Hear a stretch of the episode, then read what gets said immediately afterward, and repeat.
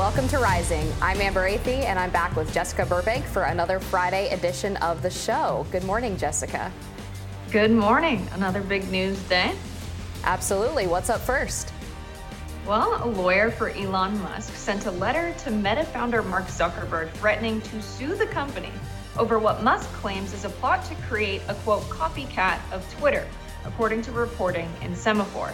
The letter accuses Meta of poaching Twitter employees to build and work on its new rival app, Threads. Elon Musk responded to the news on Twitter, writing, quote, competition is fine, cheating is not. Uh, Jessica, have you had the chance to go on Threads yet? I have not downloaded the app or anything, so I, I'm not sure what it looks like, but people are calling it the Twitter killer, apparently. I'm still partying over on Twitter. I got the Bluesky, I got the spill, and then when Threads came out, I was just exhausted. And the reviews initially I heard of it were not very good. And I get that it's a big deal. They're saying they have 30 million users already. Bluesky only has 50,000.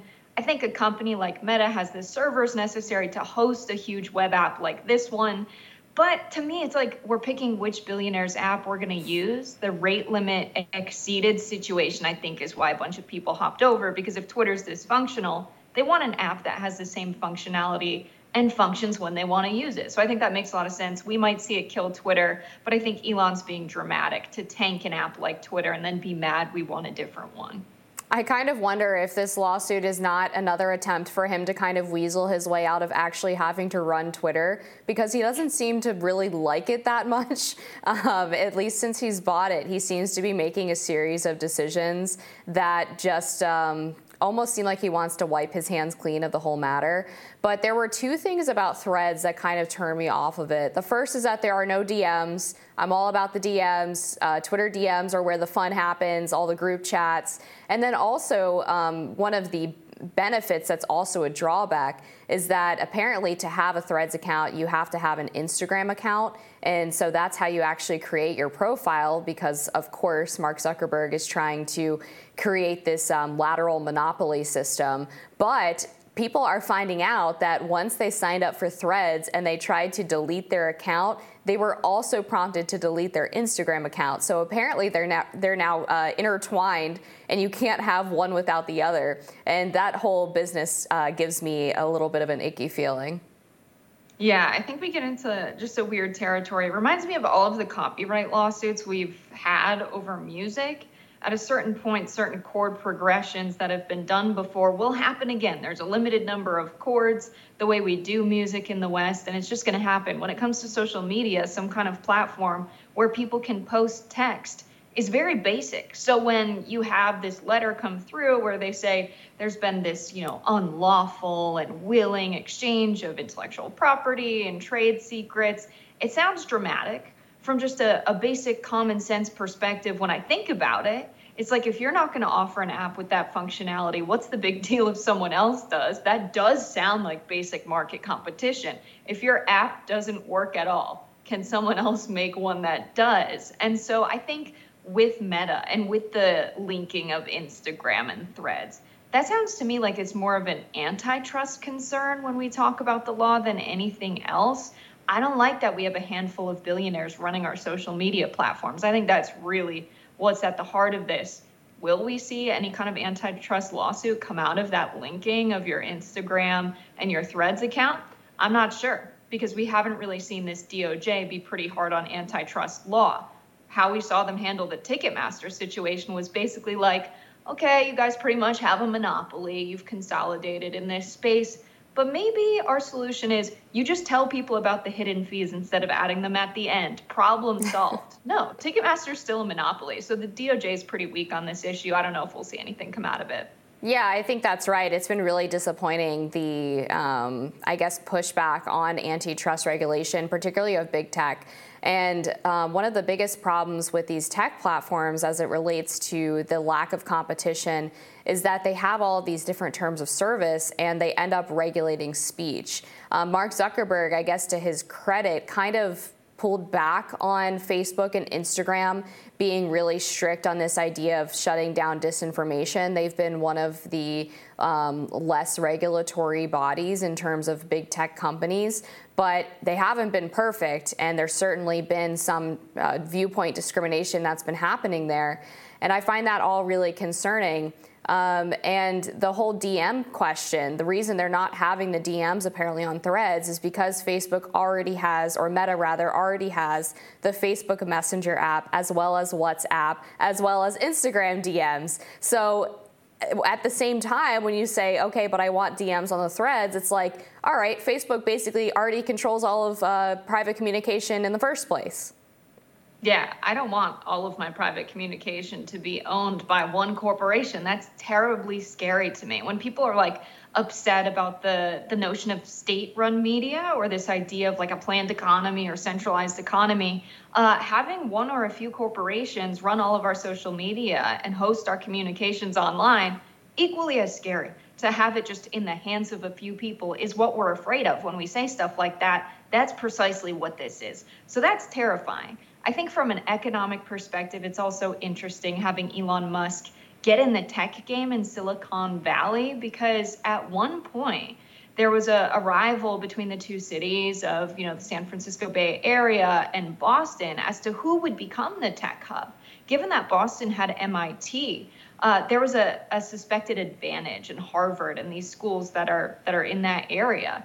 But what happened was the the free sharing of intellectual property in the Bay Area across different startups and organizations made it a more favorable climate actually for tech companies to do their work there. That wasn't the work culture over in Boston. So Elon Musk coming in and having this approach, I think shows that also the culture of tech is changing in Silicon Valley. And that might have some economic implications. Is it good that they share information and improve, upon all of the tech that they're creating? Is it are we worse off in it as an economy as users of these apps when they stop sharing that information? Is it going to hurt our progress when it comes to tech? Maybe. Yeah, it's a very interesting dichotomy because as he's filing this lawsuit and trying to push back against what he refers to as theft as opposed to competition, he's also made quite a bit of Twitter's source code open to the public for them to help find bugs or other issues that might be hurting the site's efficiency or productivity. Um, so I, I don't really understand, I guess, what um, what his actual aim is here in terms of his goal towards data sharing, um, because it seems a little bit conflicted. Yeah, it feels like he's punishing former employees for going over to Zuckerberg's camp. When I think about being fired from a job from like a personnel or management perspective, uh, those people are probably pretty upset. Uh, being fired from Twitter seems as though the layoffs happened pretty suddenly. And to go over to work for another company that's willing to employ you to do what you know how to do when you need a job, when you probably weren't expecting to be unemployed or even have a new leader of this company, that's pretty shocking. And so I think Elon, by expecting those folks to not go work for Zuckerberg and they say that they quote know that they're giving trade secrets to Zuckerberg so that they can develop threads. How sure can they be? What evidence do they have? Will that evidence hold up in a court of law? It seems to me kind of petty, to be honest. It also seems like Elon Musk is trying too hard with Twitter. I think when he came in, we really just wanted him to get rid of the viewpoint discrimination, to make the terms of service applied equally to all users of the app. And instead, he's made all of these other sort of not so subtle changes, like adding the For You page when you immediately log in. Um, there's been an increase in the use of the community notes function. He's been testing out some other features like longer tweets or tweet subscriptions and the Twitter Blue platform. And I just don't think people were asking for all of that. And uh, so I think that this um, thread's popularity is kind of the natural outgrowth of his own inability to just leave the app alone and just fix the one or two things people were having an issue with. A suspicion when Elon first bought Twitter that his entire goal was to just tank the app, that Twitter and the free speech platform is something that's inconvenient if you're a billionaire and you want to maintain the status quo, I am skeptical that Elon ever really cared about free speech. And from what we're seeing, we are seeing the, the tanking of Twitter. And when we have this dysfunctionality of the app where users can't post and can't read tweets, that's glaringly obvious to me. When you fire all of the staff that keep the app functioning for people, that suggests to me that you don't care a lot about the app being used. And to say that the firing was necessary for the efficiency of the company, it's pretty clear at this point that that wasn't the case. And then to try and block someone else from having another social media platform that serves the same functionality, I just don't think he had pure intentions in buying Twitter. I think he really wanted to remove this very useful platform we had because he saw it at, as something that a lot of progressives use, that a lot of leftists use, and he dissented from those political views and didn't want people to use Twitter to be organizing, which they were. I think my pie in the sky scenario out of all of this is that we have people so uh, scattered across various social media apps that they all become basically useless. So you have some people on Twitter, you've got the Parler and Truth Social and Gettr people, then you've got the Bluesky and threads people, and we're all in our separate camps, and everybody realizes it sucks because part of the whole appeal of being on Twitter was being able to argue with people that you couldn't stand. And we don't we're not gonna have that anymore, it doesn't seem like. So hopefully this just leads to the total demise of all of these apps in the first place, because I think honestly we'd all be better off if we spent less time on social media yeah, instead of relying on the social media to be the public square, we should just hang out at the public square. right. Let's bring malls back while we're at it. Yeah. The rise of the city state again. More rising right after this.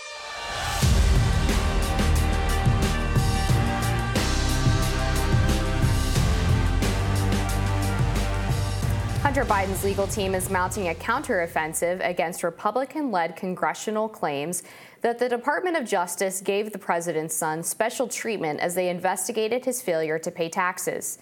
The GOP is fuming over the agreement reached between the DOJ and Hunter's attorneys that would shield him from jail time if he pleads guilty to two tax crimes. Biden attorney Abbe Lowell sent a scathing letter to Congress accusing the House of skirting proper protocols and rules of conduct out of their seeming, quote, obsession with attacking the Biden family, here to break down the latest in the Hunter Biden probe is Kellie Meyer, a congressional correspondent for NewsNation. Welcome, Kellie. Thank you for having me. So, what do you make of this? Was this letter something that was appropriate for Biden attorney Abbe Lowell to send? Is it merited? So, it's interesting just taking a look, you know, um, a 10,000 above uh, Earth foot view, basically that this has been going on for so long, um, this back and forth between Republicans on Capitol Hill and Hunter Biden in this investigation. You know, looking back to 2018, I believe the probe was originally opened. That was during the former President Trump's administration. Um, and this has been ongoing. And I think you see Republicans um, still trying to find the ties between um, Hunter Biden, or even if they can, more members of the Biden family um, to these overseas um, business deals that they've been looking into. You know, we saw that um, he had reached that plea deal. Um, in the tax and gun case, that you know the two they say minor tax crimes and admitting to the facts of the gun charge, um, all of this to keep him out of jail. So there's some that are saying that you know the long running criminal investigation into the president's son is is done. But then the prosecutor in the case is saying that the investigation remains ongoing, suggesting that there's matters, you know, beyond the tax and gun issues still under scrutiny. So it looks like we're going to see Republicans going forward, especially we can imagine going into 2024, an election year where uh, President Biden is running for reelection that will be continuing to see this effort to go after his son Hunter Biden and see if there's anything more that they can um, find out in this investigation. The IRS whistleblower Gary Shapley has claimed that the investigation was intentionally slow walked so that it would finish after the midterm elections and has also claimed that the prosecuting attorney was declined the opportunity to bring more serious charges in other states besides Delaware. Has Biden's have Biden's attorneys rather responded to any of the whistleblower claims? Um, you know, I'm not aware of them responding um, to that just yet. Um, you know, and the White House really, as far as we know from the press briefing room, from the podium, um, has remained quiet on all of this and letting the has tried to separate this, letting the Justice Department and others um, do their job. So, in terms of slow walking or any kind of special treatment that is happening, um, we we don't know. We can't say that that's that's happening within the, the administration here. Of course, it just comes under closer scrutiny with it being an election year, with uh, the president running again, and with his father being in the position that he's in as president of the United States. But in any case, um, is what we saw even with the classified documents investigation into President Biden. We saw that they were trying to remain separate from the Department of Justice. So they're trying to be very careful here to not comment on anything that is beyond their purview in the White House. So this the, week, the, the White GOP. House. Go ahead, Jessica. Sorry, go ahead, Amber. okay, sure enough. This week, the White House was in disarray after a white powdery substance, which turned out to be cocaine, was found in the West Wing last Sunday. We still don't know who the cocaine culprit is, but we've learned some new details about where the package was located. Let's watch. There are, in fact, two West Wing. I, I don't have. Uh, there are, in fact, two West Wing entrances. You know that. I know that. But for the benefit of our audience, and now the investigation has progressed, and so they're saying the West Executive entrance, which, as you noted, is closer to the Situation Room and closer uh, to. Uh, the Navy mess, where there's the facilities for food and so forth. It is uh, also next to West Executive Drive. That's where, for example, the vice president's vehicle is parked. When pushed for more information, White House Deputy Secretary Andrew Bates told reporters on Air Force One this yesterday. Let's watch. I, I don't have uh, a response to that because we have to be careful about the Hatch Act. Uh, what I will say is that I have noticed there does seem to be some increasing frustration coming from that corner in general. Uh, and I think it is probably rooted in the contrast between their substantive policy records. So, Kellie, do you think the Hatch Act would be relevant there for them to speak on this or not?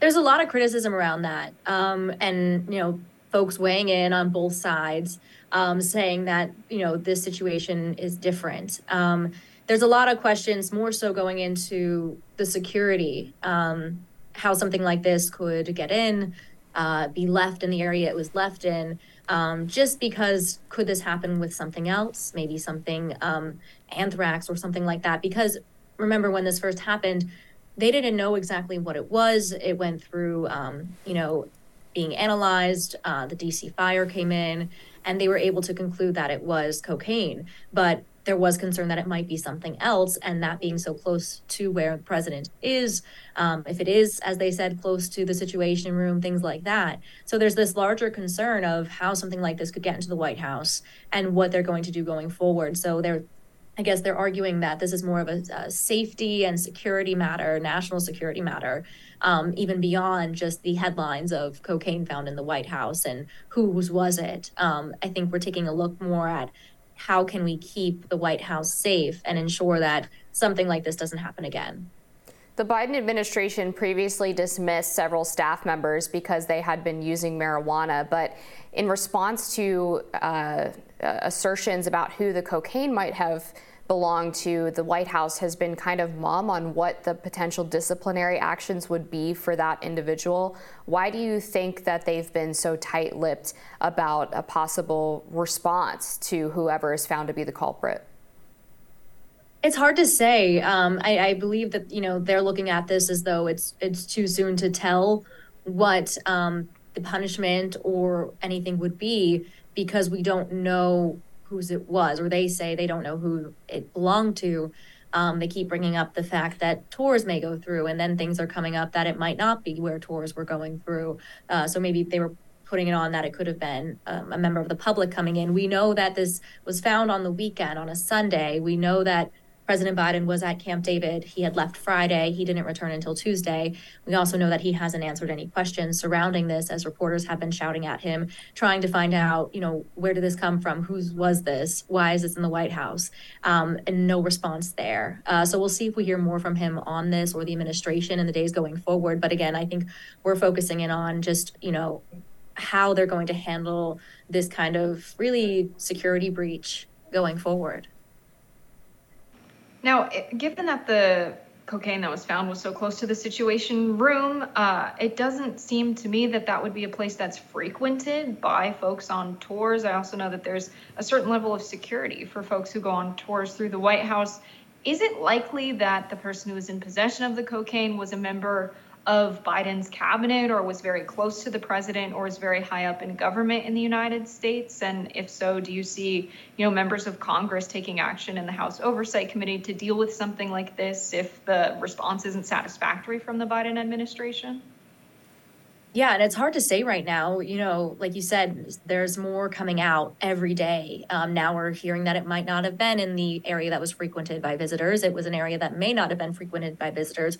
So there's more and more details that are coming out. Um, and I think right now it's some speculation as to whose it was. Um, but I do believe that Congress is going to look into this. So they were gone this week for the July 4th holiday. So they return next week, both the House and the Senate. So I'm sure you can expect um, that this will be something that they will be asked about, both Democrats and Republicans. And I believe it's something Republicans are going to try to dig into as well. Thank you, Kellie Meyer, for joining us to break down this topic.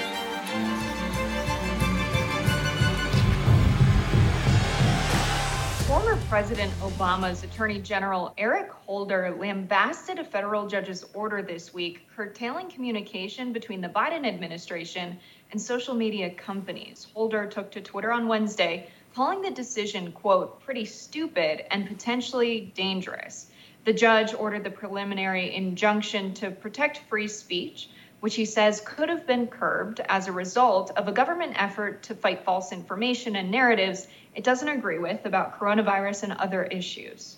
The mainstream media also blasted Judge Terry Doughty's decision, maintaining it could allow for misinformation to run rampant. As journalist David Zweig pointed out on Twitter yesterday, the New York Times zeroed in on a statement Doughty previously made where he said, quote, COVID-19 vaccines do not prevent transmission of the disease. We now know that quote unquote debunked statement turned out to be true. So, Jessica, so, what do you make of Eric Holder calling this decision stupid after there has been quite a bit of evidence that the Biden administration was working with big tech companies to try to censor people? I think it's stupid, but not for the same reason Eric Holder thinks it's stupid. I think it's stupid because it's still a caveat in this decision that if the government deems, you know, the post on social media or what have you a quote national security threat, they still have the right to have it be taken down by whatever you know social media company they're dealing with.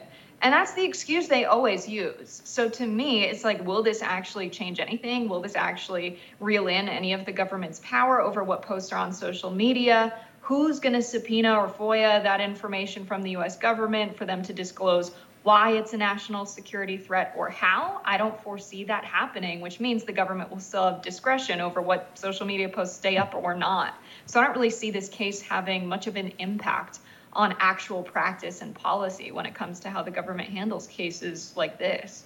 Yeah, I think that's right. I mean, especially when it comes to COVID, the government's excuse for rooting out what they referred to as misinformation and disinformation was that it was a public health or national security threat because of the threat of the pandemic. And so many of the items that they were involved in censoring at that time turned out to be true. I mean, that example right there where they said that it was misinformation to say that the COVID vaccines uh, did not prevent transmission.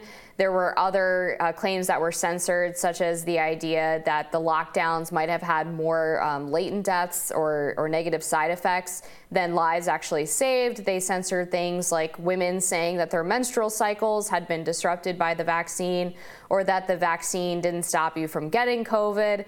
And it just seemed like uh, item after item that was deemed disinformation by social media companies at the behest of our public health bureaucrats ended up being right. And I think what they've done um, by having a direct hand in using these big tech companies to censor people who were asking questions and trying to find the best information is that they only uh, destroyed trust in their institutions and they made it harder for people to trust them. So um, regardless of the judge's decision, I think the damage has already been done, um, wherein government officials have proven themselves to be untrustworthy, have proven themselves to be censors working uh, on behalf of and directly with big tech companies. And that's not going to leave the American people anytime soon. Yeah, I think there's also this is twofold, right? There's the the issue of censorship, so the government flagging content to the social media companies and asking for it to be removed. But there's also this aspect of the government obtaining data from a lot of these corporations. As we just covered when we spoke about Twitter, they have a lot of information on our private messages from DMs, not just on Twitter, but from all of the social media apps, including WhatsApp, Facebook DMs, Instagram DMs. There's a lot of communication that the government can easily get access to on the grounds that there's a potential national security threat. So when we talk about having some kind of state run media uh, or a large corporation that has access to all of our data. That's the reality we're living in. The government can easily access any of our personal data that it wants to. And that's something that I think should scare us a little bit, especially when we see Congress trying to also pass legislation that allows them to remove entire web based apps if they deem them to be something that is unsafe. You right? They frame this as we might need to ban TikTok because China's meddling with our data, getting information about what cat videos they watch. Really, what that legislation was about was allowing them to have the power to limit what we can do uh, on the internet. Should the government have that power to do that in a free society? I don't think so. I think the control over communication is very scary and very dangerous, especially when the information being shared is of the public interest. And who gets to decide where that line is is something that's really unclear in a democracy. And I think it's safer to be on the side of let more information flow rather than let the government regulate more and get access to all of our data.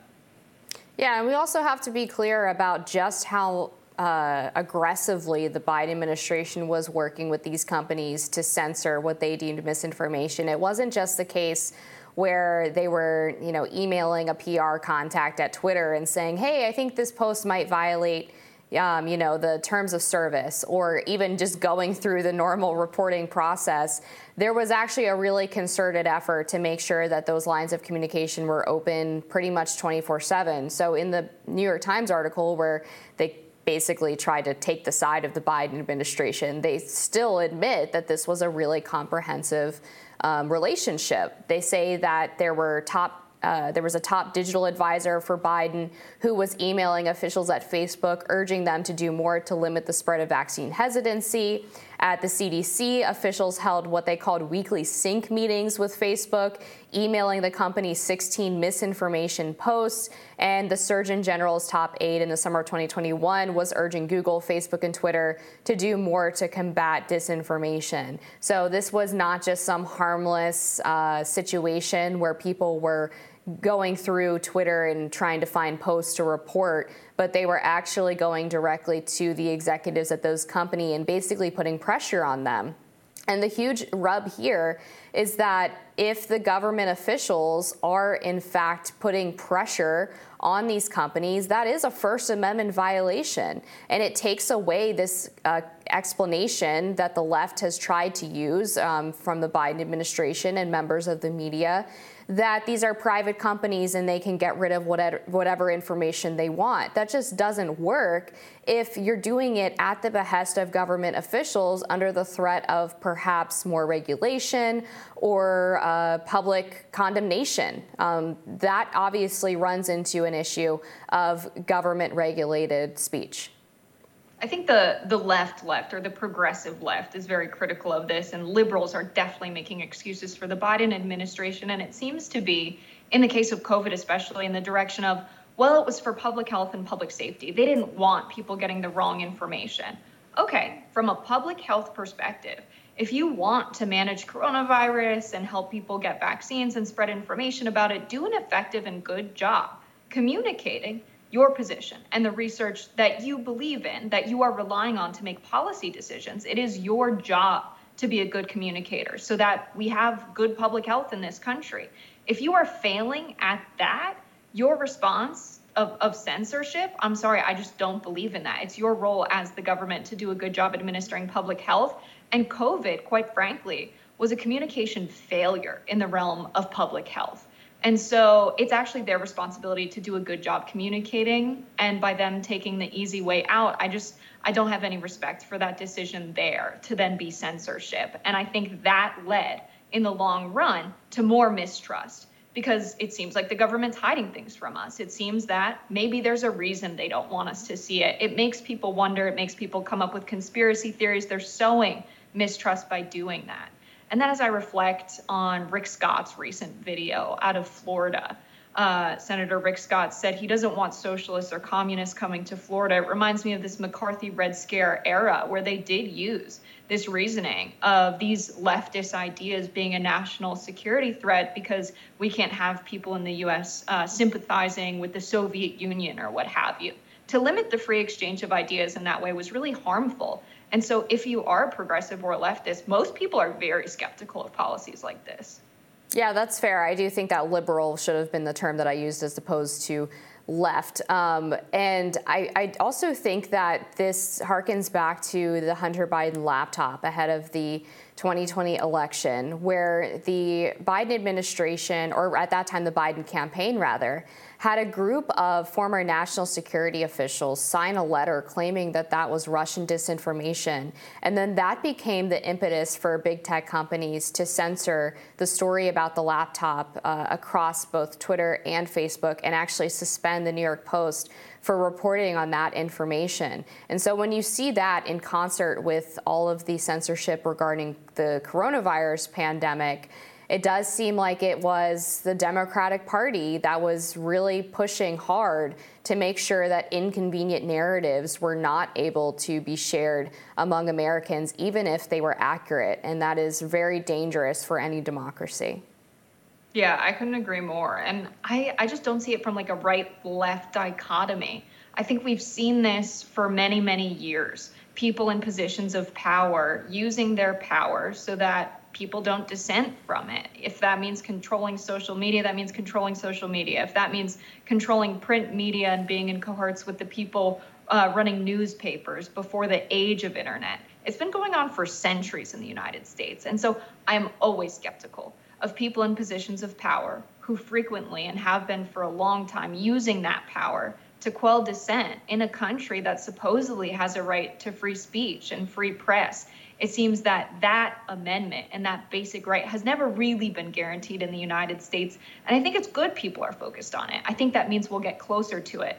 I wish it was a more united front of the people who want to enjoy the free speech against the people in power who have used it for a very long time instead of them sowing this dissent across the line of right and left. Because I think it would be much more effective if we all said, hey, we actually all want free speech. This is popular across any party identity, and both parties do this.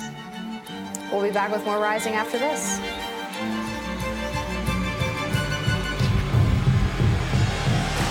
Former United States national security officials have reportedly held secret talks with Russians close to Vladimir Putin with the goal of laying the foundation for negotiations to end the war in Ukraine, per 12 people briefed on the discussions, NBC News reports. Russian Foreign Affairs Minister Sergei Lavrov reportedly met with the officials in New York in April of this year. Former American diplomat and departing president of the Council on Foreign Relations, Richard Haass, was one of the people who met with Lavrov. They were also joined by Europe expert Charles Kupchan and Russian expert Thomas Graham, both of whom are former White House and State Department officials who are also on Council of Foreign Relations fellows, NBC reports.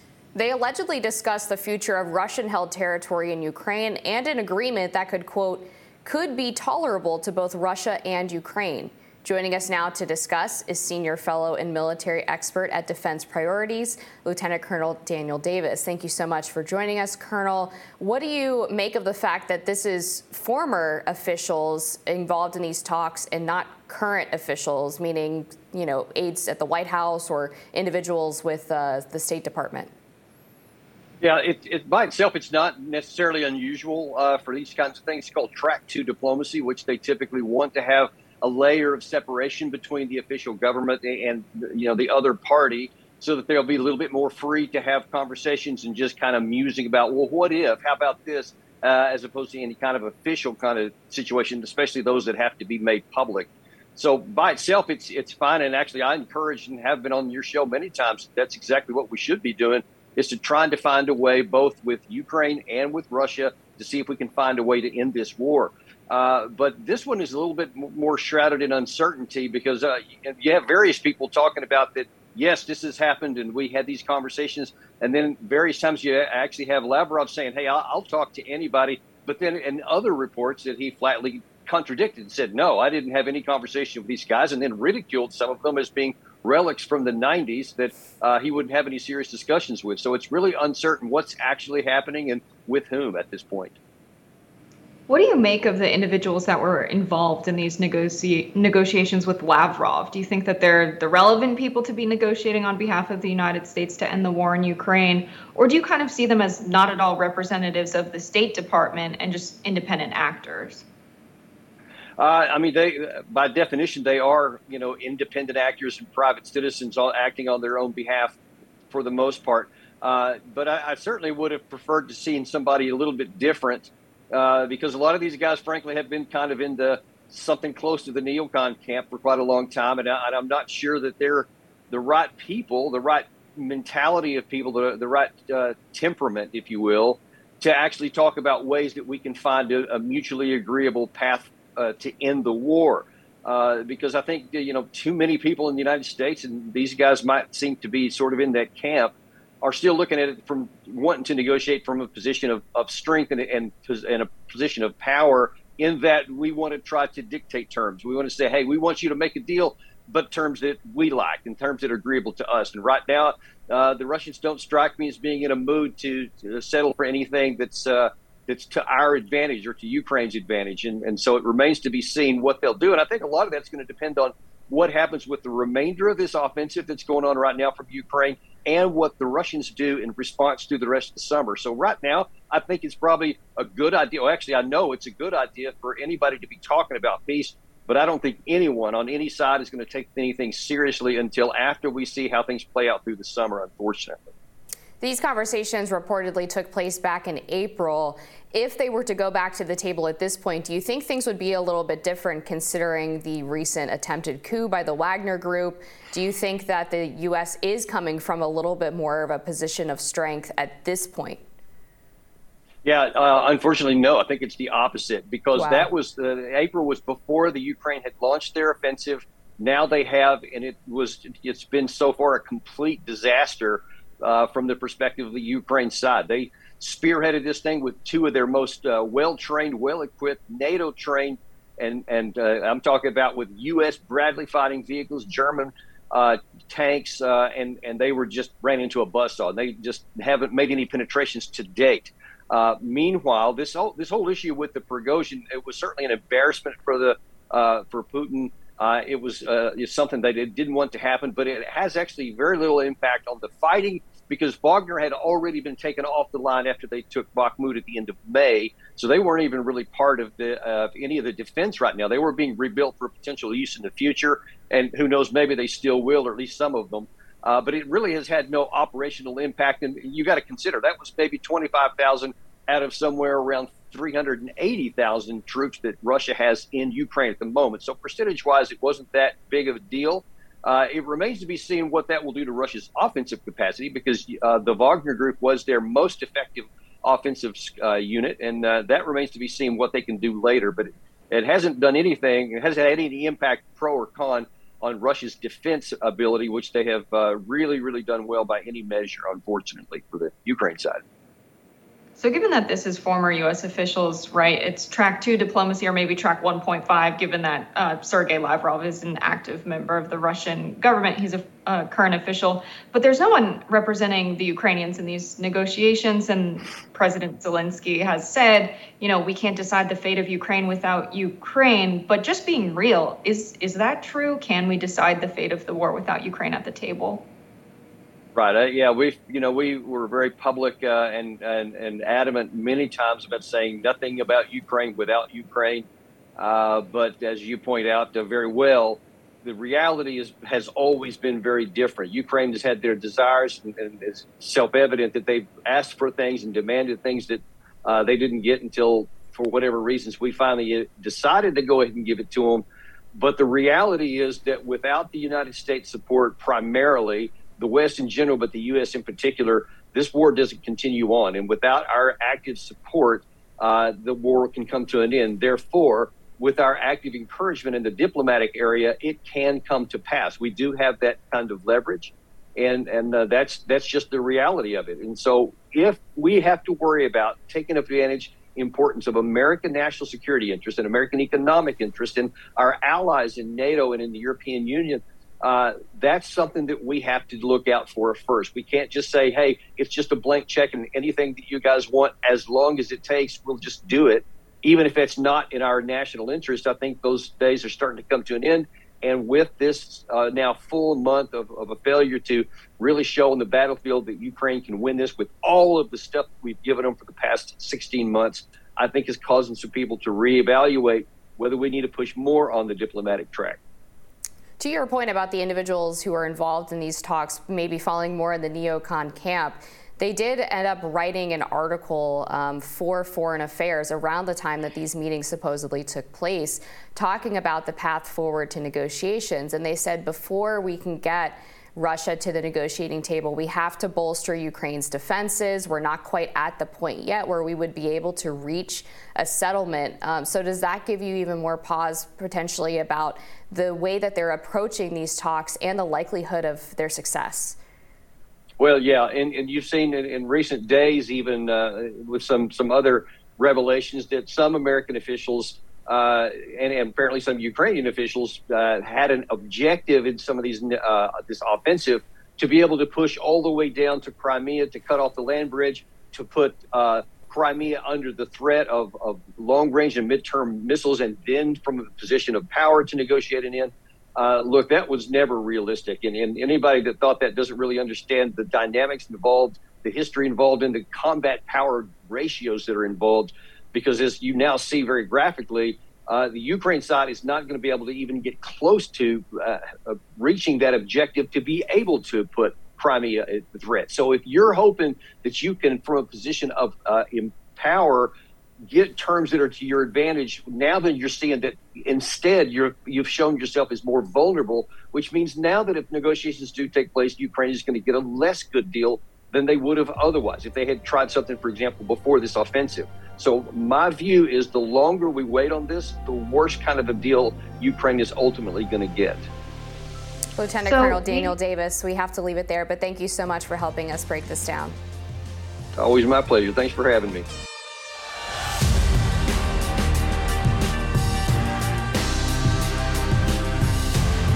OceanGate announced that it is suspending all exploration and commercial operations after five people tragically died on the Titan submersible's expedition to the Titanic last month. The company announced the suspension at the top of their website. Washington, D.C. correspondent for News Nation, Kellie Meyer, is here with us to discuss. Kellie, I, I suppose this seems kind of obvious that this would be the next step following the tragic deaths that took place, but I don't know, maybe not. It seems like this company had a history of not taking safety concerns very seriously. Yeah, and I mean, we pretty much could have anticipated that they were going to, you know, suspend all this exploration and commercial operation after what happened, that ill-fated trip where those five lives were lost, including the CEO of the company himself, um, OceanGate founder Stockton Rush. But there's just so many questions. You know, I was up there the week it happened and went to Boston and was there uh, at, talking with folks at the U.S. Coast Guard Boston when we found out that um, the submersible uh, exploded and imploded. Um, and we're now almost nearly three weeks since then. And there's still so many questions as to how this really happened. You know, you hear a lot about that um, titanium end caps with the carbon fiber hull. You hear that a lot talked about when people are sharing stories about this situation. Um, we don't know if that was, you know, something that caused this. There have been experts critical of how they uh, manufacture that and put that together for the submersible. Um, there's also saying that, you know, Stockton Rush may have tried to attempted to uh, abort the dive and resurface when they realized that something was wrong or had some type of warning. Um, but they're trying to go through now just the debris and and potentially you know the human remains to find out uh, more answers if they can as to what happened, and then try to you know, use that for exploration going forward. Um, I, we don't know the fate of the company itself, OceanGate, what kind of investigations they themselves are facing. And then, of course, there's beyond that more sea exploration and how they're going to kind of try to do this more safely going forward across the board. So, what do you make of this conversation given that you are close with the Coast Guard? I mean, these are public dollars funding the hopeful rescue, uh, but also potentially collection of remains of the folks that were on this submersible. Also, Stockton Rush was someone who was very much against government regulation of this kind of ocean travel and made that trade off of uh, carbon fiber for titanium. So it seems to me that public dollars are bearing the cost of this CEO's reckless behavior and how he ran the company, and also the hobbies of people who have $250,000 to spare for a joyride on the submarine. What do you make of the conversation around the use of public dollars to go after the submersible in this case? Yeah, and it seems like there's this, you know, really an international investigation into this because this is um, you know, at the Titanic like the the Titanic wreckage site. So there I know there are really no rules around, you know, who that area belongs to. So it's kind of like the wild, wild west in terms of what area takes jurisdiction. So we know that Canada uh, Transportation Security Board is investigating this, the U.S. Uh, Coast Guard and our Transportation Security Safety Board as well including others because there was multiple um, international clients on board the submersible. So you see a lot of different countries trying to find answers to this not only the us but of course the us is also digging into this because there were american lives on board and the american company. Um, and i think you know there was a lot of questions around the dollars especially in that first week when there was so much um, hype around the story and hoping you remember hope's folk uh, hope's you know uh, folks hoping that they would find these missing uh, five alive in those first few days where we didn't know the answers. So there was a lot happening. I remember they were trying to push more resources to this um, and sending in, you know, I think two military helicopters that also cost a lot of money per hour to get those flights um, to bring in the rescue equipment. So the main total we just don't know yet. Um, but I think there was just so many uh, eyes on this uh, around the world, and then people just wanting to know the answers. Um, so we'll have to wait and see how much this totals to. Um, but it seems as though this isn't ending just yet in terms of the investigation. It may take you know weeks months even a, more time than that to find out exactly what happened here so that does mean uh, a more costly investigation is this sparking a larger discussion as well about regulation or potential regulation of privately funded exploration? We know that this is happening in the realm of space as well. Um, could this be maybe the turning point for the ability of these companies to have non regulated, non government affiliated um, space flights or dive teams or other related exploratory efforts? You know, it's interesting that you asked that. I did talk to one oceanographer, um, someone that was uh, that does dives uh, as a part of the Titanic. Um, eh, you know, it, Titanic Inc., where they do the um, museum tours around the world and exhibits and that kind of thing. Um, and he dives himself. He was a friend of the French diver who many were talking about. Uh, his life was lost on board the Titan submersible. And he was just saying, you know, it's unclear really what the future of sea exploration looks like after this event.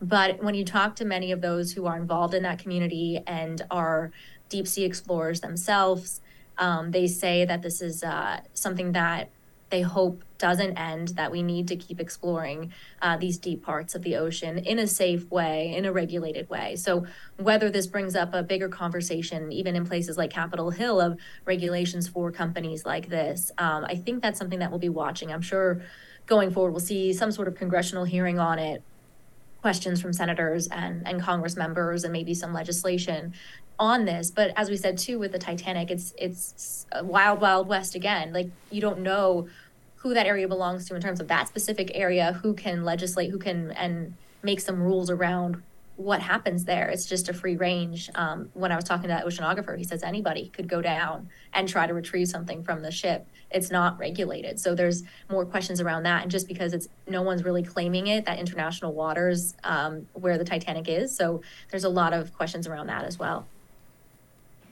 Thank you, Kellie. I was wondering your just general thoughts on what would happen if we were to take this approach of okay, we have this regulation in place, you can't do X, Y, or Z with this submersible, you can't build submarines with this kind of material, uh, you can't take passengers down in the submarine unless you sign a waiver that says we're not going to use public dollars that will come and save you. If you want to privately contract some kind of insurance if anything goes wrong, that's fine. But if you're going to operate in the way that Stockton Rush did and preferred to and was vocal about it, then okay, you need to sign this waiver that public dollars that could be going towards saving people who will abide by the regulations aren't going to go towards rescuing you. I guess this would probably have to be the case with just you you just said the jurisdiction problem. If the corporation was was based in the United States, the regulations would apply and this kind of agreement could happen so that the travel could happen in the private sector and the free market without public dollars being on the line.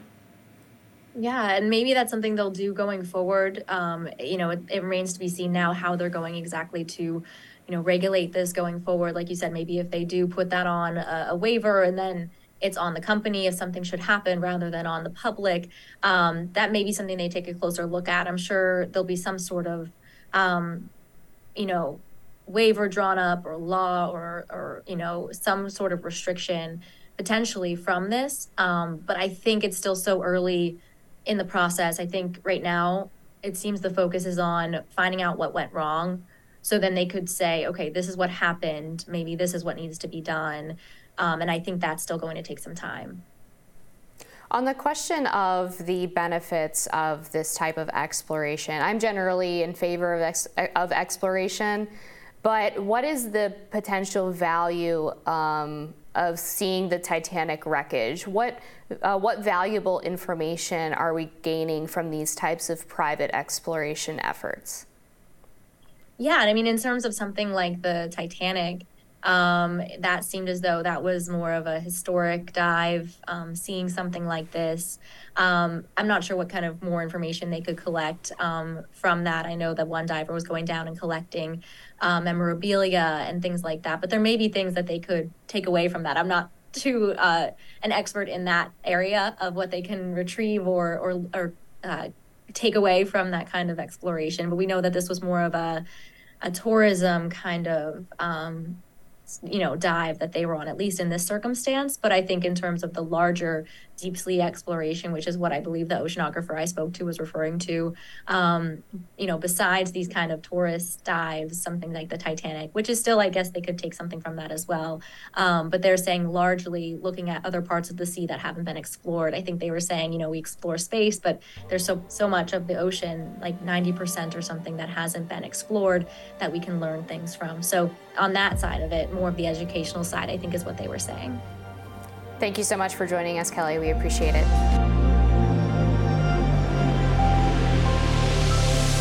Seattle clamped down on its homeless population ahead of the Major League Baseball All Stars Week coming up July 7th through the 11th, clearing encampments, cleaning up streets, and moving RVs, giving the city a livable, business friendly appearance. But as conservative radio host in Seattle, Jason Rantz points out, it's not all good news. According to Rantz, what's going on is they're cleaning up the streets in Seattle, and the city has failed to curb the issue of growing homelessness there on a regular basis. And it's taking action now to save face as it welcomes people from all over the country to the Midsummer Classic event. So it sounds to me that their main qualm here uh, is that this is an issue all of the time and they care more about the money they're making off of this big event where they have a bunch of people coming in for. I mean, my take on this is you should also care about the city being worker friendly and curbing the homeless population by ensuring that there's good paying jobs and a thriving economy. Homelessness is never a, problem you can fix by just pushing it around. And so, by the US government intentionally keeping a population of people out of a job and unemployed, how can you expect those people to pay rent and have homes? They have to live and sleep somewhere.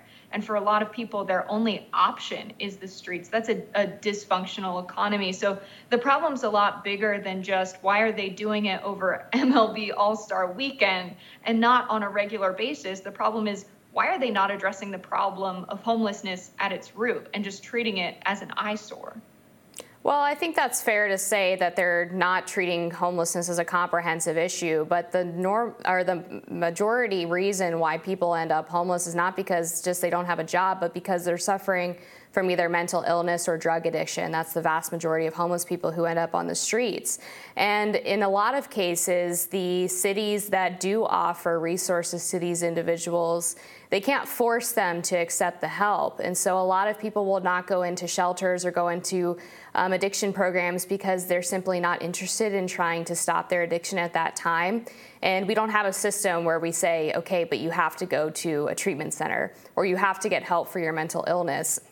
That's one of the problems that's been happening in DC. I've been covering the homelessness crisis here for quite some time, and the National Park Service is trying to clear out all of the encampments that are on public parkland by the end of 2023. And they're running into this problem that you mentioned, which is that the individuals who get displaced from these public parks end up just finding another place to camp out because they're not taking advantage of some of the long-term services that are offered. And so it's a, uh, it's a difficult issue to tackle because on one hand, you want to keep the city safe for people who are walking past these encampments, for the people who live in them, certainly, because I don't think it's compassionate to just have people hanging out on the street where they're um, you know, urinating or defecating in the place that they live. They are around other people who are perhaps mentally unstable and potentially violent. Um, but you also have to decide whether or not you are going to force people to get help um, or if you're going to allow them to continue to move around different places where they're camping. Um, and so, to me, this uh, this announcement that they're going to be clearing out the homeless encampments in San Francisco just because of the All Star Game is, um, I think, as you mentioned, Jessica, just the latest example of how these uh, these city officials don't take the crisis seriously. And they're not interested in looking at the root issues. They're just interested in making things aesthetically pleasing when it matters for their bottom line. Yeah, I think when it comes to public policy approaches to homelessness, any policy, not just pertaining to homelessness, is only as good as a city or a state's or a country's ability to implement it. And a lot of folks who are homeless are not aware of the resources available to them. A lot of people that are using drugs don't want to be using drugs. Most people who get evicted or lose their homes don't want to be in that position, don't want to be living in the streets. And then once they are on the streets, it's a pretty unpleasant experience when you're in that kind of a mental state and physical state as well. It's cold outside. Using drugs is something that I think a lot of people take to because they're put in that position. And so when it comes to addressing homelessness at its root, I think ensuring that anybody who wants a job in the United States should be able to have one.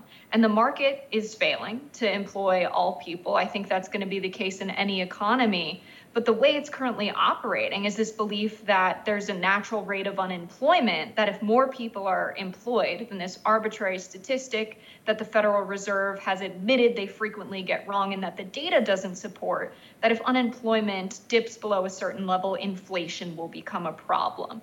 When in reality, all keeping a population of people unemployed without an ability to make money to pay rent does is ensure that wages and benefits are kept low and it puts corporations at an advantage. And I think the city, by cleaning up the homeless encampment just before the All Star game, shows how much the government is working to make our economy a safe environment for businesses to exploit workers and exploit the resources and land that we all have and live on.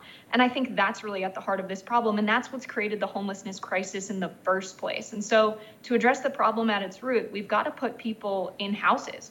That's how you resolve homelessness. No one can get a job from the streets. You need to be able to shower before an interview. You need to be able to have access to training and resources and be able to come home at the end of the day and shower so you can show up again tomorrow. We need to put people in a position so they can succeed economically. I think everyone has a stake in that. And then you increase productivity. It's literally a sound economic approach. The only reason that we don't do it is if you follow the money, is that the current system's pretty good for big corporations. I think that sounds really nice on its face, but might be a little bit naive. In California, particularly in Los Angeles, where they have tried to put homeless people up in hotels and other temporary or long term shelters, what ends up happening, unfortunately, due to the mental illness and drug addiction, is that they end up trashing the place and they end up making it basically unlivable for everybody else who occupies those spaces. So it would be great if we could just put people in a house and all of a sudden they would become productive members of society and they would be able to get a job. But until you really address the underlying issues as to why they're unable to keep a home, which include the mental illness and drug addiction, not just not having a job, then you're basically just outsourcing the problem to citizens who had nothing to do with causing it in the first place. I don't think it's naive. I think it's quite enlightened to envision a, a, world where we have policies that allow our economy to function, right? We can put people in homes, allow them to get jobs, give them training like the Danish flexicurity model, which has been very successful in managing people experiencing periods of job loss and unemployment so that they can re enter the economy and become productive workers. I think something like that would go over quite well in the United States and the short term investment of housing and mental health care and health care when it comes to medically assisted treatment for drug abuse. I think that we would see the majority of the problem resolved. Will there be some people who are so far gone or so caught up uh, in drugs and their mental state that they can't be helped, maybe. But if we don't try, we won't know how much a solution would resolve the problem. So I think uh, at the bare minimum, we should be trying more than just putting all of the homeless folks' belongings in a dumpster and moving it to a new location so they can find a new place to sleep at night. That doesn't feel like a policy solution to me. So I think we have to try the policy solutions that have worked in other countries that have the potential to work here, and we have to try new things uh, for the ends of, of helping the community on a constant basis, not just creating a business friendly or clean environment, but because we care about the people experiencing homelessness. Yeah, I think the question is do we have the willpower to make people receive treatment even if they say that they don't want it. Um, because having job programs or transitional programs for people who are out of work before they reach homelessness is an awesome policy. I think that's a great idea. But once people are already in that position and they are struggling with the mental illness and drug addiction, then I think that we have to take a step further and say you have to go into this program, you have to get the help that you need, and no is not an option because you're not only hurting yourself, but you're hurting the community around you. And it ends up becoming a snowball effect where other people are dragged into the mess. And so I think so far, unfortunately, it seems like a lot of the officials in major cities who are trying to tackle the homelessness crisis are not interested in doing what's perceived as the hard thing because they think it's not compassionate or inhumane.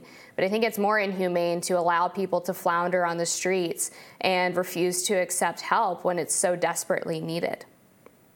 I think the majority of people on the verge of homelessness and experiencing it are not people that are doing it because they're addicted to drugs. Right now, we have a median income in the United States of $31,000 and median rent of $1,702 when I think about those statistics and how that's going to leave $800 in the pockets of the median worker, the median citizen of the United States, that's not a lot of money to save for an emergency. And 60%, over 60% of Americans now are saying that they live paycheck to paycheck. So one simple emergency puts them in a position where they can't pay rent and they can easily be evicted. I think most people in the United States are just one accident away from being homeless. And many people become homeless simply because of an unfortunate emergency. That's not an economy that allows the average person to thrive. That's an economy that allows the average person to be on the brink of homelessness constantly.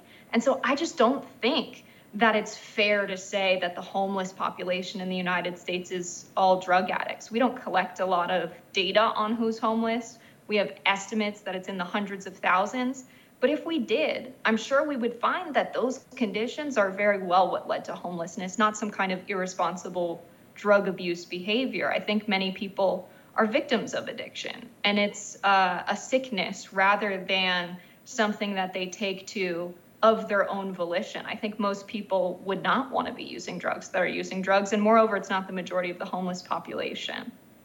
Well, I didn't say that all homeless people are drug, addicts, and I also didn't say that they were irresponsible. I agree with you. Addiction can very well be a sickness, and that's why we have to provide treatment for individuals. And in some cases, unfortunately, they need to be forced to go to treatment because it's not a life to stay on the street wrapped up in your addiction. A lot of people, when they become addicts, don't have the mental wherewithal to ask for the help that they need or to accept help. And if someone is sitting on the street in a homeless encampment, and a lot of the people in the encampments do unfortunately have mental illness and drug addiction, there are a lot of homeless people, absolutely, who were put there through economic circumstances. But these encampments that we're talking about in San Francisco are basically a different beast entirely, where they are made up of basically individuals who are living a very uh, unfortunate lifestyle, I guess you could say. And they end up gravitating towards each other because they end up becoming basically these places of lawlessness. And when you hear from uh, statistics of public safety, you end up seeing that a lot of the police calls and a lot of the calls for help um, in these cities end up coming from those homeless encampments because of the high rates of violence and sexual assault that exists there when I think about San Francisco, I can't help but think about how we saw the tech sector grow so much there and so many folks who are making very high salaries working for the biggest corporations in the tech industry. They drove up the price of rents and they drove people out of their homes. The situation of homelessness in San Francisco is one that begins and ends with America's largest corporations in the state not addressing the problem of gentrification. When you have the conditions of people being forced out of the formal economy and forced out of their homes, of course we're going to see them engage in some lawlessness. They've been forced out of the formal economy. They have to make money and they have to survive somehow. And they've made it illegal in many cities, cities, including cities like San Francisco, to occupy certain public spaces, to even sleep on the streets. So when you criminalize homelessness in response, of course, it's going to be unlawful behavior to be living in an encampment in a place that's not a formal residential area. But I think that uh, knowing that that this begins and ends with the problem of people being pushed out and the problem of economic circumstances, the solution also has to be pertaining to the system that failed people who were living in a city who were doing quite well before we had these uh, economic disturbances from corporations coming in and forcing people to be gentrified out of places they called homes in their community. We need solutions that are relevant to the problem, not ones that address symptoms of it, which I really think criminalizing homelessness and moving encampments is precisely that. They're still going to exist. We could force them into treatment. I totally agree we should provide public health care when it comes to mental health and addiction help for these people. I think that's a good solution and one that would probably curb a lot of homelessness in cities like San Francisco and across the country. But unless you give them homes and economic opportunity, it's going to be a problem that continues to perpetuate. Unfortunately, we have to leave it there. We'll be back with more Rising.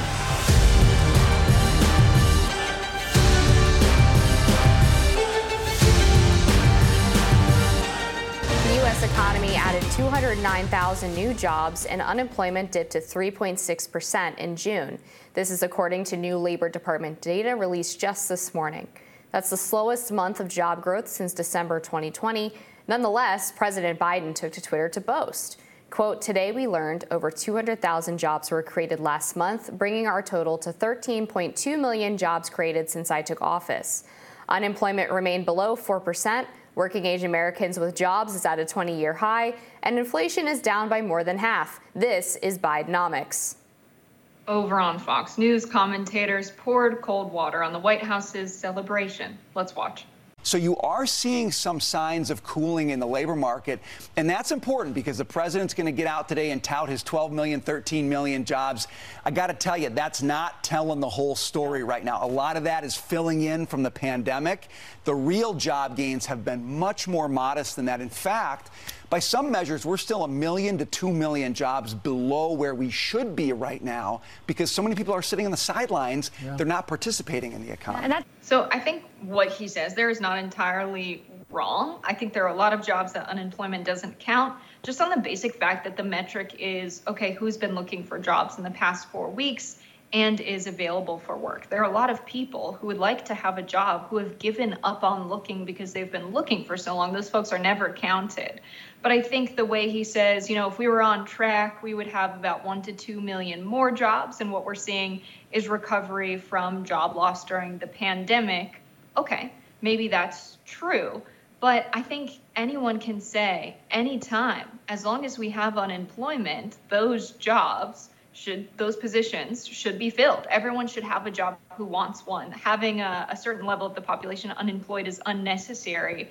I'm not sure how he got that metric though, because I don't think he agrees with me on that. Because he, if he did, it would be over six million jobs that he said. So I think a lot of Fox News commentators are so close to getting the point, but maybe not. I have no idea what calculation he made to say we should have one to two million more jobs, other than it would be nice if one to two more million people were employed.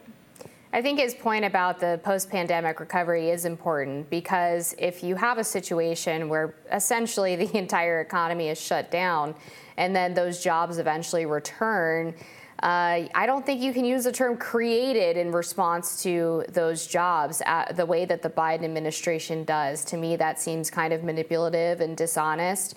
And this latest jobs report is not good news. This is a slowing of the economy after years of inflation, and we're still seeing real wages decline for most Americans. We're seeing that the middle class has had lower average inco- uh, real incomes, and so that's not a success. That's not a victory a lot of people are still struggling to pay for basic necessities. A lot of people are struggling to pay for energy costs.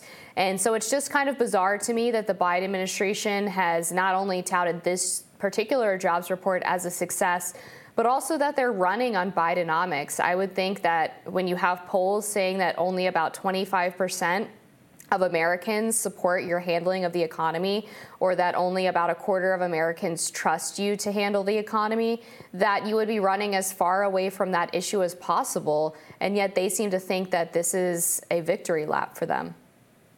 It's so strange to me that we're getting two completely different messages from the Federal Reserve, Jerome Powell, who the Biden administration didn't appoint but could have replaced. He was an appointment from the Trump administration but their explicit intent right now is to actually put more people out of a job because their working theory is that that will quell inflation. We are seeing job growth and inflation steadying because that policy solution wasn't relevant to the type of inflation we are experiencing. It was not demand driven inflation, which suggests that hiking interest rates wasn't going to resolve it.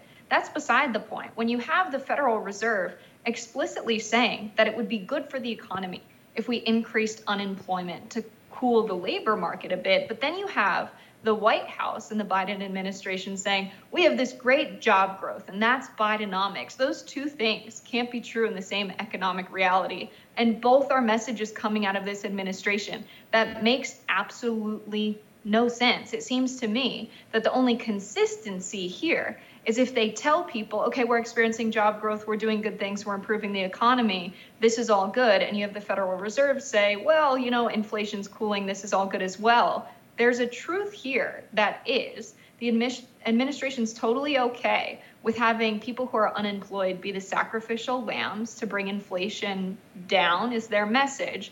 But what they really want to do is make the labor market so that people have consistently low wages. We've seen wages remain stagnant relative to inflation since about the 1970s. They want those wages to stay low so profit margins can stay high and they can still tell this message that we're working really hard to make the economy good for people when we're seeing record numbers of people who are living paycheck to paycheck in the United States.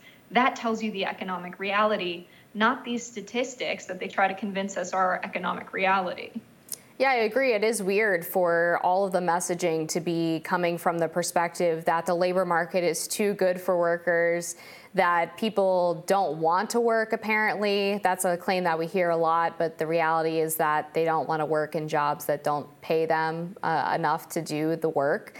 And so to hear those messages about the labor market being too hot, while we also hear that uh, real wages are down for Americans, those two things just don't seem to go together. And then also the claim that inflation has fallen since um, since the past year. Well, okay, but it's still higher than it was when Biden first took office. Um, so there seems to be a lot of clever accounting going on here. It's, it almost reminds me of when the Biden administration suddenly found an extra $10 billion when they were sending weapons to Ukraine. Um, I don't feel like we're getting the full story either. Yeah, and Biden economics, by their definition, is kind of the opposite of trickle down economics. They want to counter that kind of messaging of, of Reagan uh, uh, Reaganomics, and that's not really what we have here. That's not really the approach the Biden administration has taken. He's said explicitly Bidenomics is investing in the working and middle class, and that we can grow and improve upon the economy by investing in working and middle class people. Is that what the Biden administration is doing? No. No, people are worse off right now than they have been. And so by saying it's Bidenomics to see this this job growth, I don't think that's Bidenomics by their definition of Bidenomics. And then you have folks like the Fox News commentators pointing out that if we were increasing our productive capacity on the same trajectory we were before the pandemic, perhaps we would have seen more job growth. That might, if that were true and shown in the data, make the case that the interest rates are actually putting more people out of a job. The interest rate increases. Is that the case? I'm not sure the Federal Reserve would say that. I think there's a lot of people that are still not being counted that lost their jobs during the pandemic and have lost hope at looking for a new one. I think they're just not telling the full story here. And if they wanted to do Bidenomics, it needs to be very clear to working and middle class people that the administration is investing in them. And I think they feel very viscerally that that's not the case. Yeah, and to your point about Bidenomics supposedly being about working from the ground up for giving more agency to working class Americans, we see in this jobs report that most of the jobs growth was in government jobs, 60,000 jobs added there. The next few categories are healthcare, social assistance, and then finally you get to construction at 23,000 jobs added. But then you keep going down and you get professional and business services. So it's really odd uh, if most of the jobs are coming from government growth as opposed to uh, private sector work. I don't really see how that's a huge victory for working and middle class individuals. Yeah, and what are the nature of the jobs? That's a story right. that they don't like to tell. And it's because we've outsourced the uh, job of job creation to private banks. That's a task that doesn't need to be outsourced, but we've just given the entire uh, purview to private banks to say, who do you think deserves a loan or an investment to start a business? Who gets to grow their business? What are the nature of those businesses? They usually make that decision in the direction of what's the highest return on investment. Wall Street's also motivated by investing on that same premise. What does that leave us? An economy where there are a lot of gaps in the market for things people really want and value, but are not profitable to create when we have crumbling infrastructure and crumbling roads, our schools are not nearly as good as they used to be, when we have elderly people not able to receive care because it's either prohibitively expensive or not available to them, there are all kinds of gaps in the market. That actually, if we wanted a functioning economy, Congress would use their power of the purse, like they did in the post war era under FDR, and say, okay, we actually need some good paying public jobs that address the gaps in the market. And those jobs don't need to be done by publicly run programs. They can be done by private contractors if you want to take that route. But the government and Congress have an obligation to do something to address the gaps in the market. They cannot pretend that uh, the the private sector is doing an efficient job of running the economy. They cannot pretend that they don't actually have a role in determining the outcomes in the economy. They absolutely do. And they're doing the irresponsible thing by ignoring that reality and just saying, like, oh, we've done a lot and now people have more jobs than they used to and things are going quite well. We're going to take a quick break and be back with more Rising after this.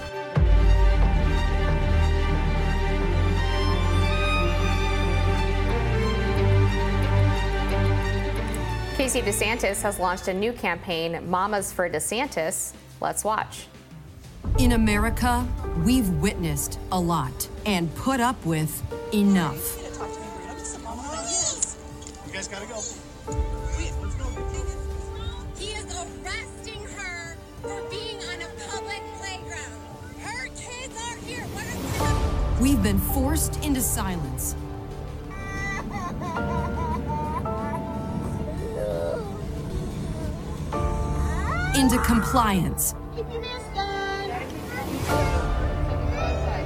Told that we must trust the science.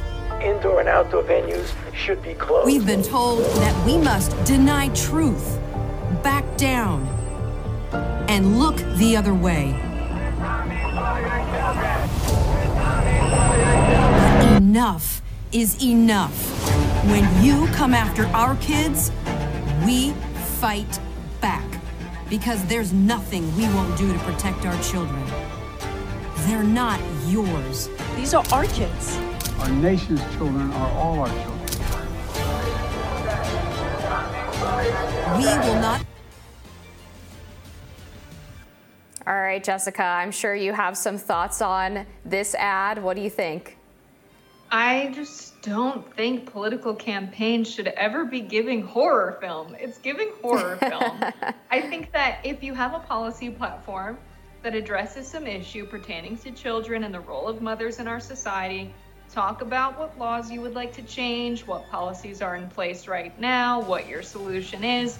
We didn't get any of that. We understand that the vibe was very much there's a problem with the transgender people in the United States and that children are being groomed and they shouldn't be forced to wear masks and they should uh, be allowed to go to schools during the pandemic. We got that from the imagery and some of the commentary, but I just don't feel that this was the kind of political ad that sends a clear message about what the policy platform is and specifically what policies you want to change. And I think that's necessary for political ads. I think it could be misleading for many people.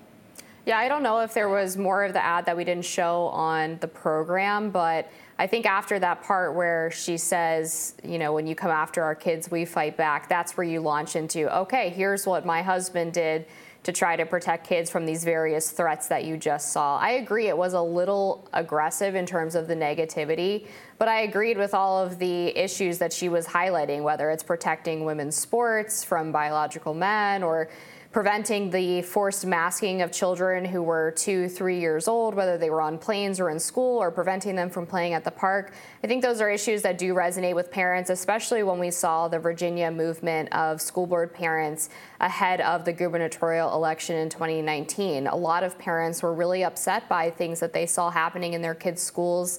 Um, a lot of their kids were out of school for quite some period of time that led to learning loss and a lot of emotional and mental disorders. When they finally went back to school, they were told that they either had to wear masks or get the vaccine or both.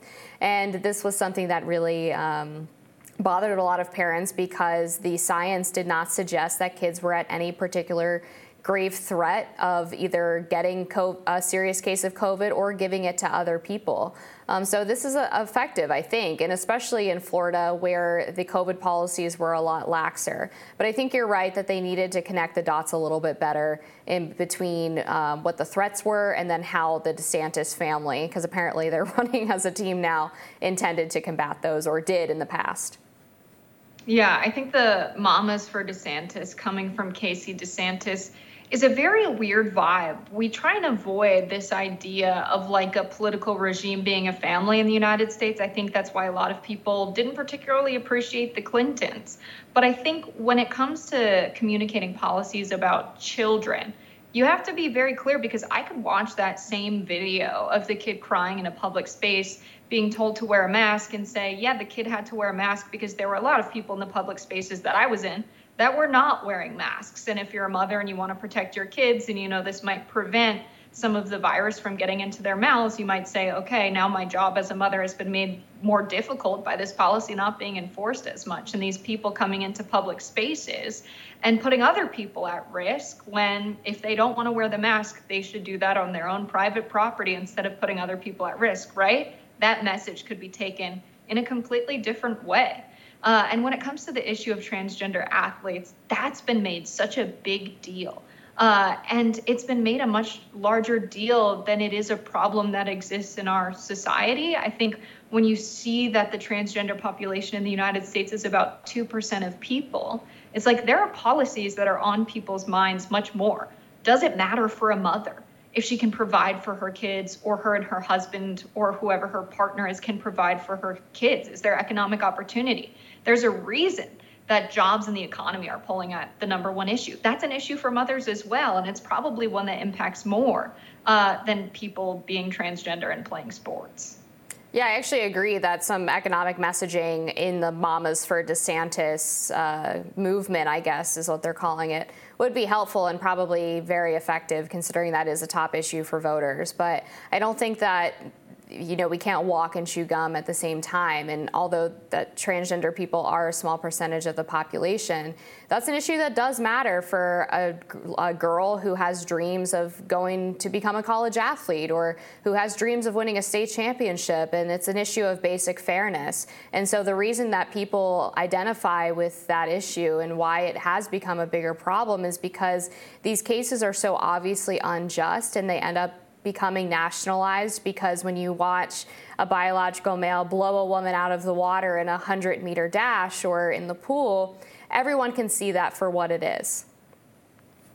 Yeah, I think for me, I know that there are a lot of men that I could smoke in a 100 meter dash or whatever. I think, you know, the physical form you're born with and how much of an athlete you are isn't always something that's clear across gender. I think someone who's on HRT or taking estrogen and participating in sports, I think it, you'd probably find that they couldn't outperform a lot of male athletes. I think it's very dependent on the kind of build that you have. And so I don't know what the the right solution is that will make everyone happy because I don't think that there even is one. But I think that to include people in sports who want to play the sports with people whose gender they identify with that should be fine. They should be allowed to compete. And I think people are born with all kinds of different bodies. And I think if we put kids on puberty blockers early enough who were clear that they were transgender, started transitioning early, we'll find that they have a comparable physical form to a lot of other women. Most people who uh, transgen or transition because this is the issue that I think matters more to people is people who transition from being uh, gender assigned at birth of male and transitioning to female. Uh, that there's the concern that they'll be much stronger and what have you. Uh, but the earlier that happens, actually the, the physical form that when you look at someone, it's very hard to tell the difference. And I heard this even from tiny towns and uh, conservative places like Mount Ayr in Iowa, where they say, yeah, we know a girl who transitioned very young and, and we all support her. And these were people who were very conservative who voted for Donald Trump. And so I think by making the issue taboo and a larger problem than it actually exists in our society comes from a place of fear rather than genuinely caring about fairness. Uh, there's a lot to unpack there from the uh, the biological differences between men and women um, in sports. I mean, for example, if you look at Serena and Venus Williams, who said that they could be, you know, the 300th ranked male, they ended up getting destroyed by them because although there are obviously going to be cases where a woman can defeat a male because she's a professional athlete and he's not, we do know that based on uh, muscle density, height weight, and other factors between men, and women, there is a larger gap in basic performative metrics between a man and a woman um, who are at the same sports level, who are at the same competitive level. And so that's where the issue of unfairness comes in, where you have a man who might be ranked in the hundreds if they were competing against other men, but all of a sudden, when they're competing against other women, they're the best in the field because there is that just innate biological superior advantage. And then on the issue of puberty blockers, basically what you're saying is that in order to level the playing field, we don't just say men can't compete with women. Instead, we put children even earlier on a life altering uh, chemical treatment that can render them sterile, have them uh, develop brittle bone disease, have them develop mental issues, and uh, not give them the opportunity to detransition if they choose because these treatments do end up causing permanent side effects. I don't think that's the answer to making sports fair. I think when you compare Venus and Serena Williams playing a man in tennis, they didn't play a transgender woman. They played a man. And I think there is a difference between someone who has gone through hormone therapy and has transitioned to become a female and someone who is a man. Transgender women are not men. They're different in their physical makeup and they're they're different when it comes to their gender identity as well. It's not just something that's going on mentally, it's something that's very physical as well, the transition process. I think puberty blockers uh, are something that is a decision between children and their parents and their doctor. And of course, there are all kinds of other medical practices that people elect to be involved with. They elect to take different kinds of drugs and have different medical procedures that are life altering. And I think we find this one in particular to be more taboo because of our social feelings about gender. And so puberty blockers are an alternative. Maybe if you're talking to your kid and they're not really sure if they want to transition, but they have some feelings to prevent them from actually developing into a gender that they don't want to be. So it's just something that allows the child the, the child more time to decide for themselves, uh, rather than having the parents say, okay, well, it sounds like you know you do want to transition. Let's get you started on hormone therapy. It can prevent them from developing into having male parts and having male bone structure and having male muscle mass uh, when they actually want to be a woman and compete in women's sports maybe one day. And so I think in the interest of freedom and parents making choices about their kids, which I think is something that Casey DeSantis does want. Uh, we should let parents make that decision with their kids. And I don't think it's really about fairness uh, when you're comparing men and women, when we should be comparing transgender women and women who play sports on the same team or compete against each other. Well, even transgender women, as you put it, who are on hormone therapy still retain a distinct physical advantage over a biological woman. And although I do support parental choice, as does Casey DeSantis, we don't support child abuse. And I think the question that we need to ask is what if that hypothetical child you're talking about ultimately decides that they do want to be a man and they wish maybe that those secondary sex characteristics hadn't been? Uh, suppressed by hormone therapy. Unfortunately, we're out of time, but we'll be back with more Rising after this.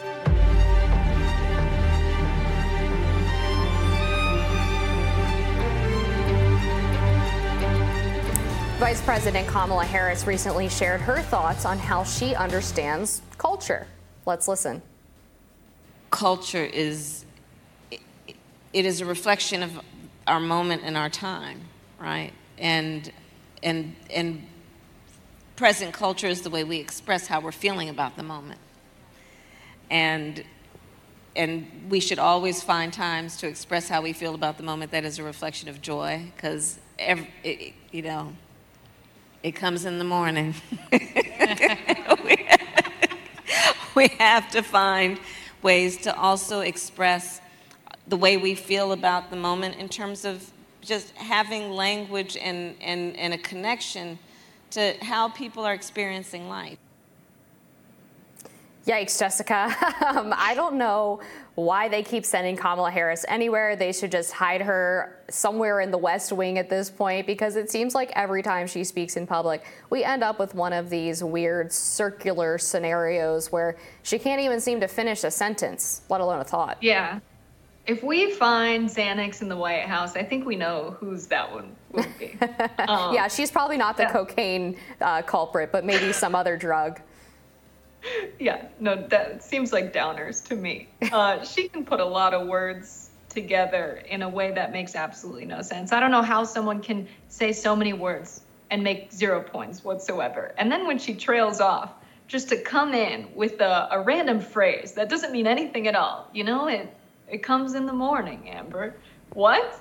I'm sorry, this is the vice president of the United States. I'm kind of inspired. I just want to say random phrases that make no sense within my commentary and just let everyone just project their own meaning onto them. You know, Kamala's got the cutting board out and she's chopping onions. it's pretty funny to go back to the uh, Democratic primary campaign when Kamala was basically the favorite of the Democratic National Committee and they were pushing her very hard. And then she just crashed and burned in the first debate and ended up having to be one of the first individuals to drop out.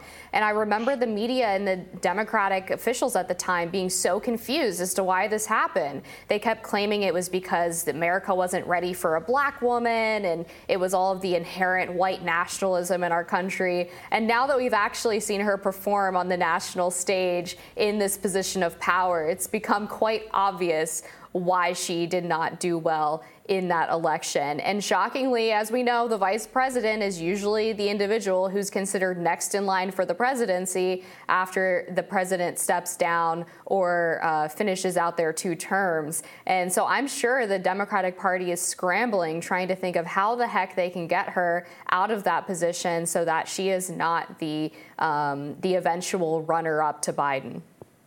Yeah, I'm not sure how the, the Democratic establishment imagined this would go.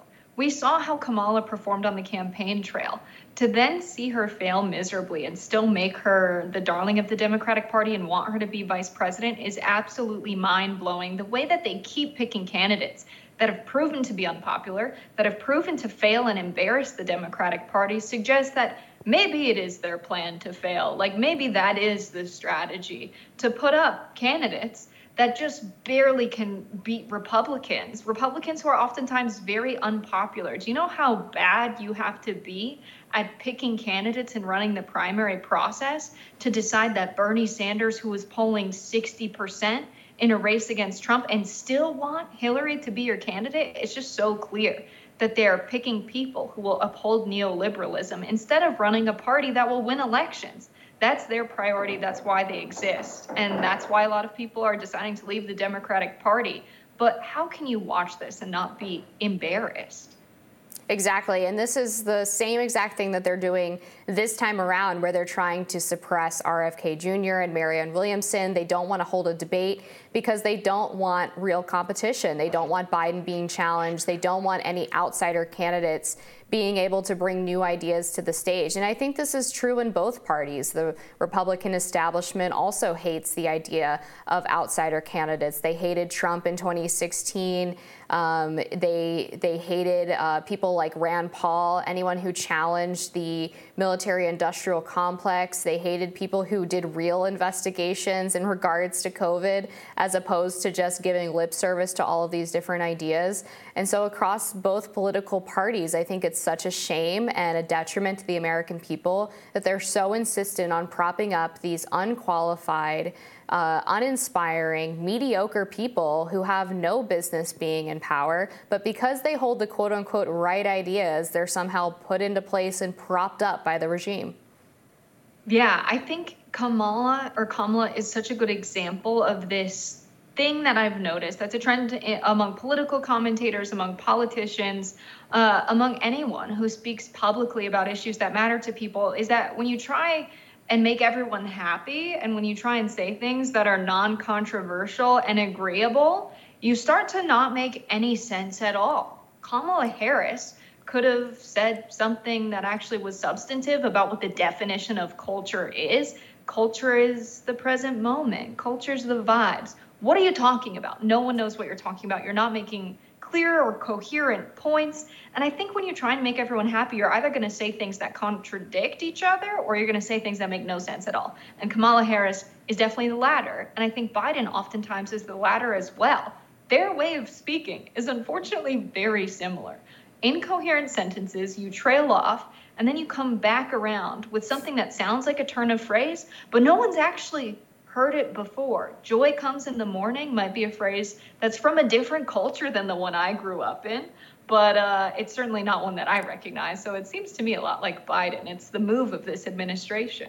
Right. It's almost like these are people who are haunted by their past policy positions and have no interest in trying to defend them. Like in Kamala's case, she completely fell apart when she was pressed by Tulsi Gabbard on the fact that she was um, a prosecutor who would go after people for truancy and other minor crimes, but maybe not some of the bigger stuff. She put a lot of people in jail for minor marijuana offenses. And Biden has a history of being more of a blue dog Democrat and now he's trying to govern as a progressive, or at least pay lip service to the progressive wing of the party. And they haven't ever explained where their evolution came from, and instead they just shout out empty platitudes. Kamala's way of relating to the American people now is talking about how much she likes yellow school buses and how she loves Venn diagrams. Elsewhere in this um, presentation at the Essence Fest, she talked again about how she loves Venn diagrams, you know, the two circles that interlap We all know what Venn diagrams are, Kamala, and I promise you that this is not a passionate topic for most of the American people. They want to hear basically about anything else that moves you.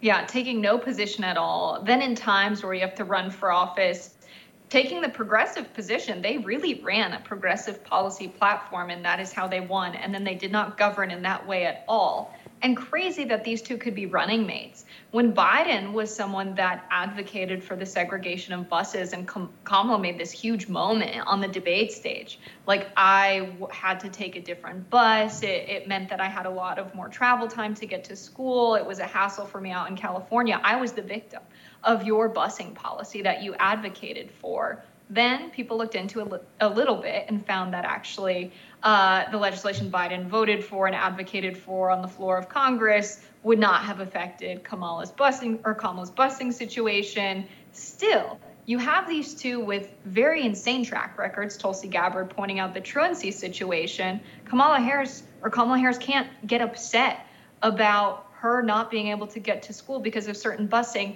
and then penalize parents who were not able to get their kids to school and make it a criminal act. Those two things can't exist in the same moral or ethical structure.